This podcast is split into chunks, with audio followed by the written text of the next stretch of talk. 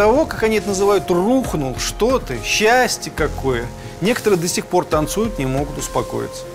Проклинал бы демократов, тащил бы свой колхоз, селяне обожали бы его. Он не был предателем и не был злочинцем. Он просто оказался несоразмерен своей роли. Он был наивный советский человек. Горбачев всего лишь отразил большинство из нас.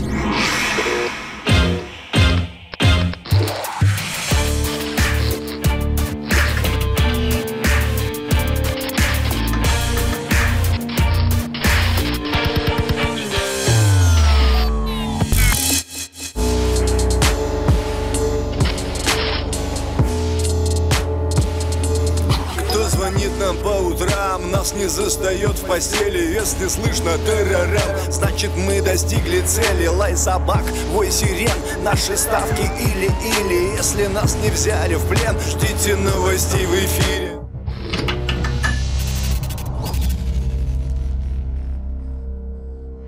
Крестьянский сын, по отцу Горбачев, по матери Гопкало, по профессии агроном-экономист. тысяча девятьсот тридцать первого года рождения. Хорошим был бы агрономом наверняка, так бы и работал всю жизнь. Проклинал бы демократов, тащил бы свой колхоз, селяне обожали бы его. Наш-то Миша, он веселый, он покладистый, он добрый, он работу знает.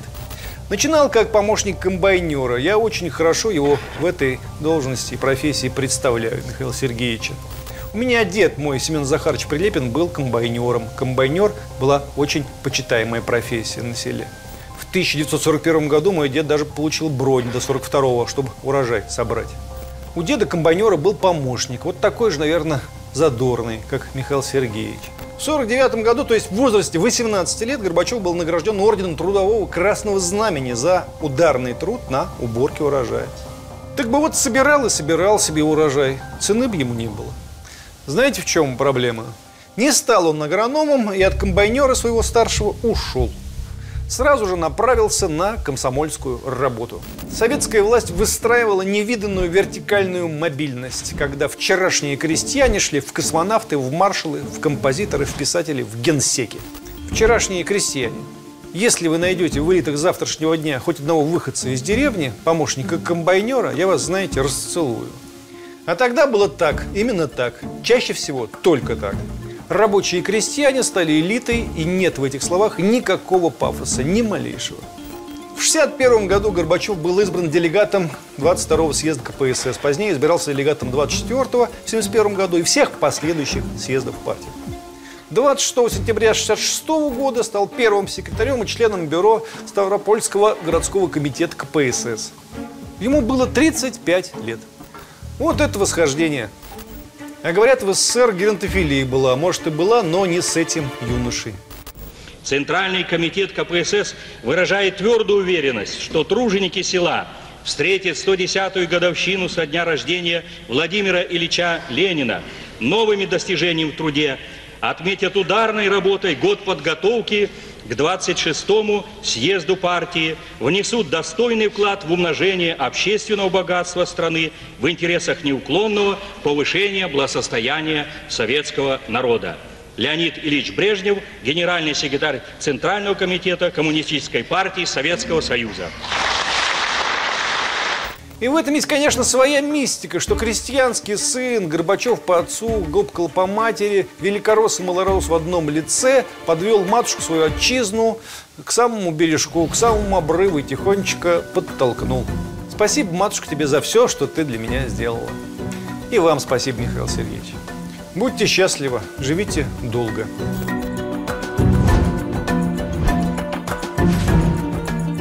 Великий урок, который преподали вы современникам и будущим поколениям, требует разгадать. И, боюсь, не будет разгадан до конца никогда. Но мы все-таки попробуем.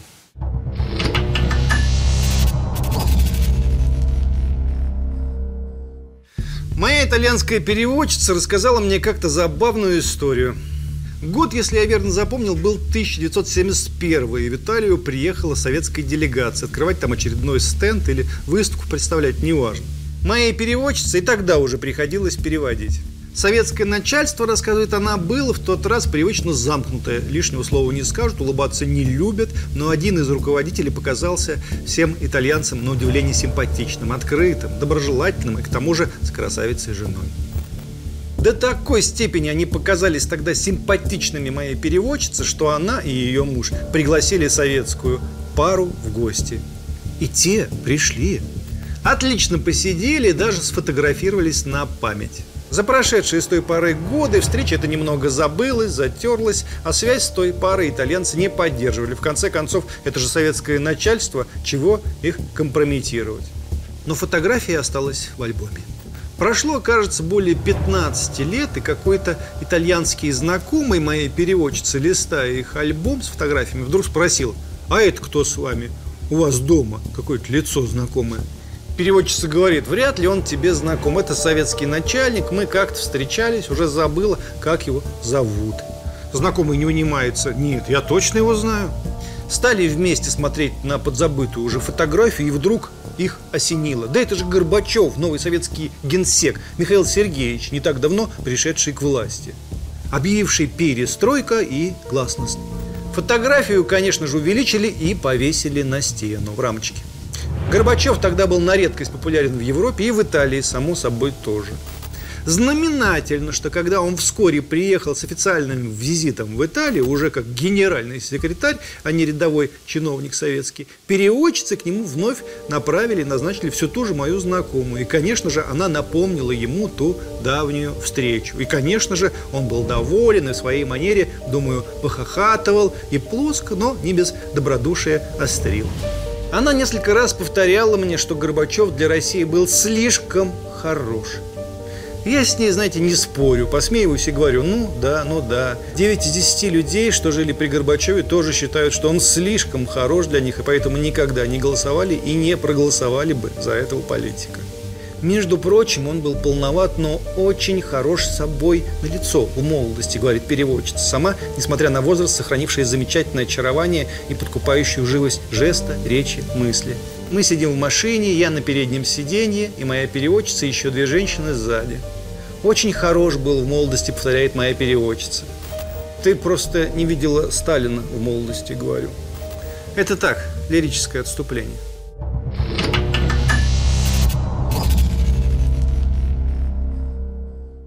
Общеизвестная истина: русских Россию никто никогда не побеждал. С нами срабатывал только один вариант – самоубийство. Князья устроили усобицу, развалили страну на княжество, пришла орда, всех передавил по одному.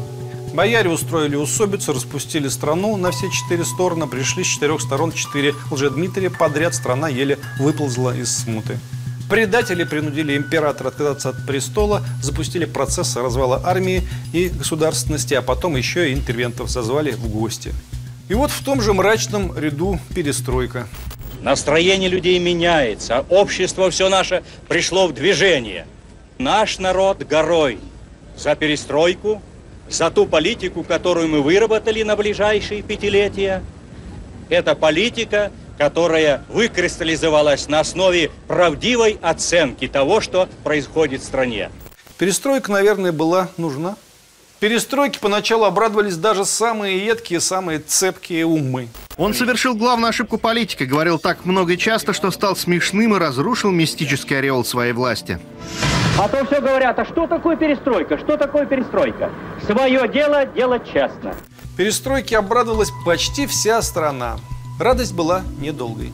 Ближайший соратник Горбачева Александр Николаевич Яковлев, с восемьдесят шестого года секретарь ЦК КПСС, курирующий вопросы идеологии, снял с руководящих должностей большинство лиц, которые проводили идеологическую и информационную работу, зато дал волю самой бодрой и воинствующей диссиде. Для ослабления роли и статуса Коммунистической партии СССР как главной политической силы Горбачев и Яковлев отменили шестую статью Конституции Советского Союза, что позволило утвердить принцип политического плюрализма. А централизм полетел ко всем чертям. В такой большой стране, как Россия, это не просто опасные вещи, это предвестие неизбежной катастрофы.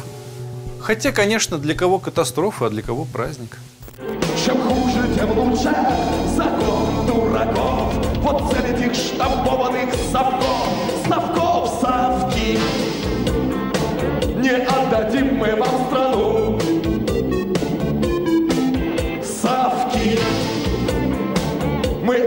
гуляем по войну. С того, как они это называют, рухнул, что ты, счастье какое. Некоторые до сих пор танцуют, не могут успокоиться. Ну, обратите внимание, у определенной части нашего общества есть культ Ельцина. И более того, складываться он начал еще при жизни Бориса Николаевича. А культа Горбачева нет вообще ни у кого. Его даже демократы и либералы не очень, как бы сказать, почитают. Только некоторые немцы, немцы особенно. В девяносто шестом году Михаил Горбачев участвовал в выборах президента Российской Федерации. За него проголосовали ноль целых пятьдесят одна доля процента. Меньше, чем за Ксению Собчак на недавних выборах. Фантастика. Выиграл тогда Ельцин. По крайней мере, так нам сообщили. Честно говоря, я вообще не понимаю, чем Михаил Сергеевич от Бориса Николаевича отличается. Две, так сказать, равновеликие фигуры, которые занимались одним и тем же. И если есть Ельцин-центр, давайте и Горбачев-центр тогда организуем. Надо место подходящее найти. Может, их рядом поставить?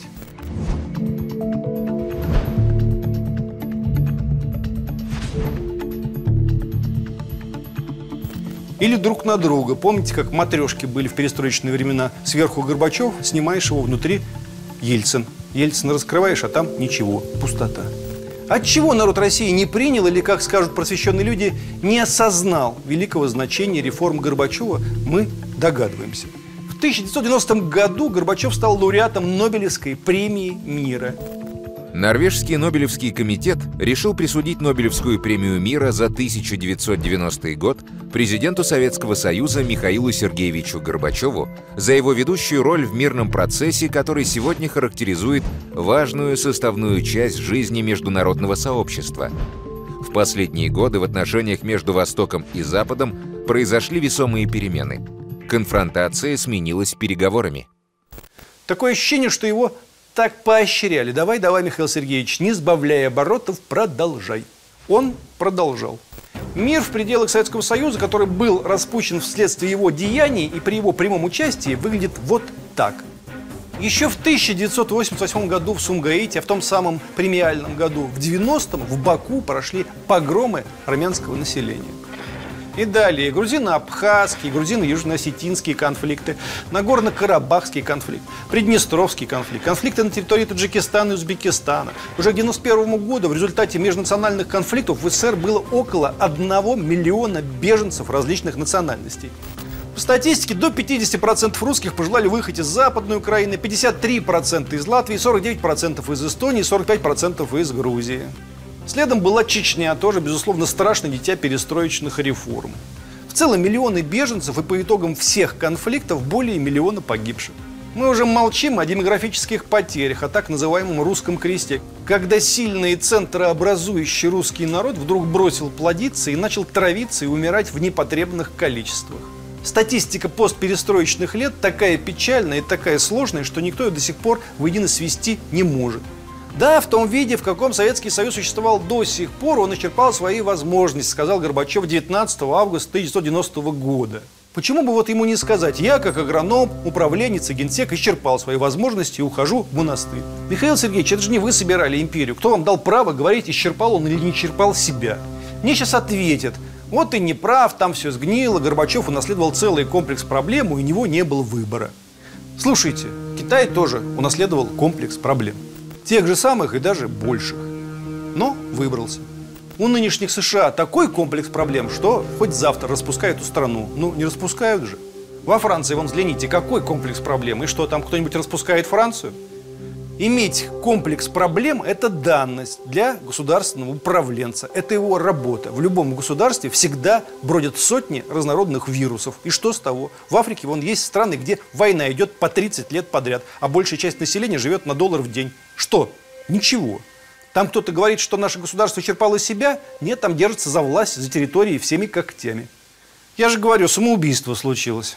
Кого обвинить на всяком вина, ведь, но знаешь, что здесь особенно скверно. Целую жизнь не сведешь, чтобы исправить то, что пришло в девяносто первом. И если ты спросишь, приняв пятьдесят, как выглядит то, чему я не рад, я знаю ответ.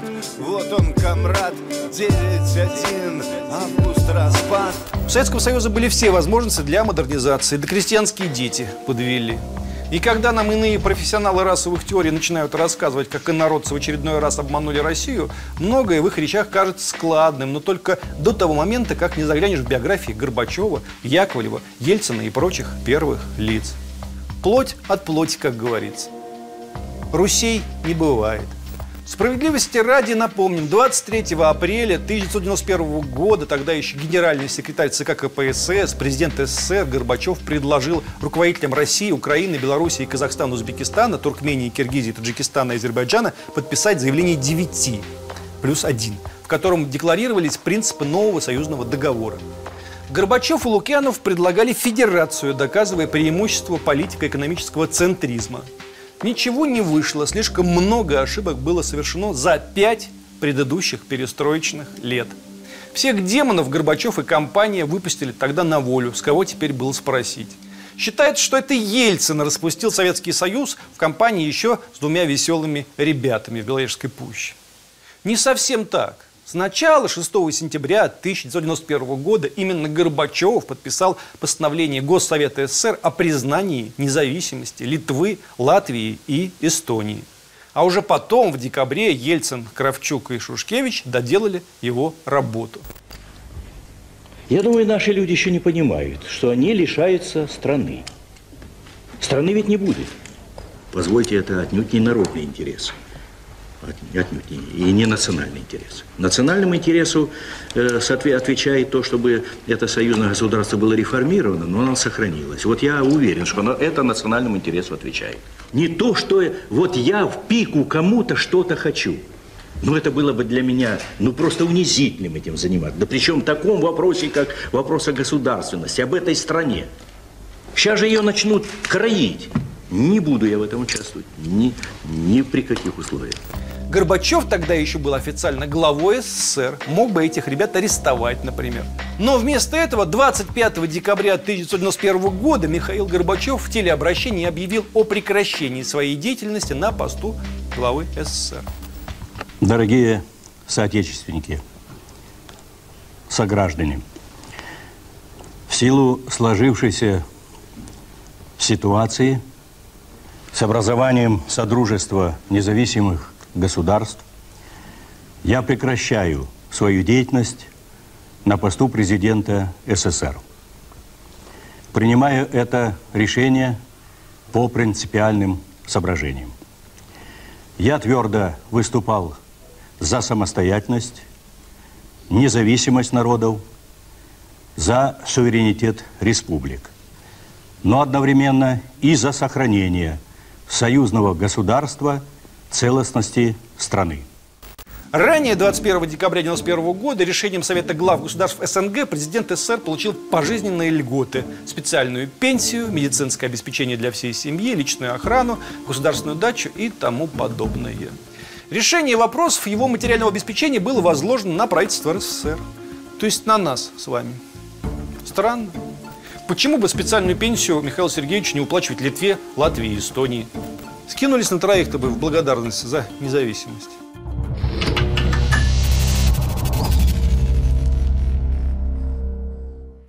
Знаете, что я скажу? Михаил Сергеевич не был никем куплен, какие бы там премии ему не вручали.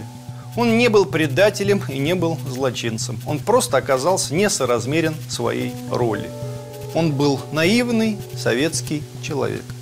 Горбачев всего лишь отразил большинство из нас. Большинство было таким же удивительно наивным и добродушным. Мы все хотели как лучше. Благими намерениями вымостили дорогу в ад.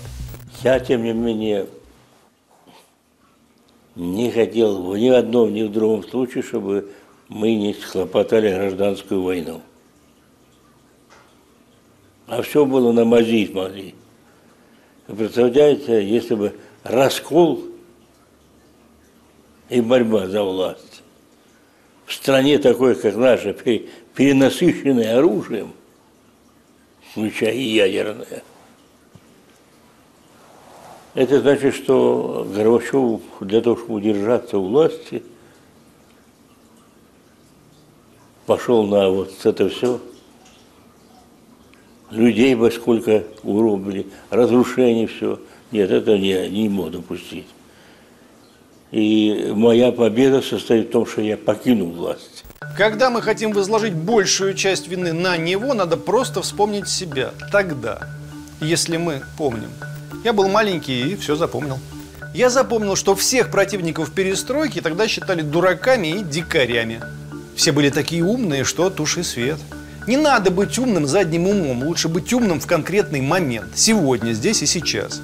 Как Горбачев, он сегодня тоже очень умный. Теперь Михаил Сергеевич у нас другой. Теперь иногда он практически империалист. В две тысячи четырнадцатом году он дал нашумевшее интервью, в котором назвал итоги референдума в Крыму победой демократии, а также посоветовал США умерить аппетиты.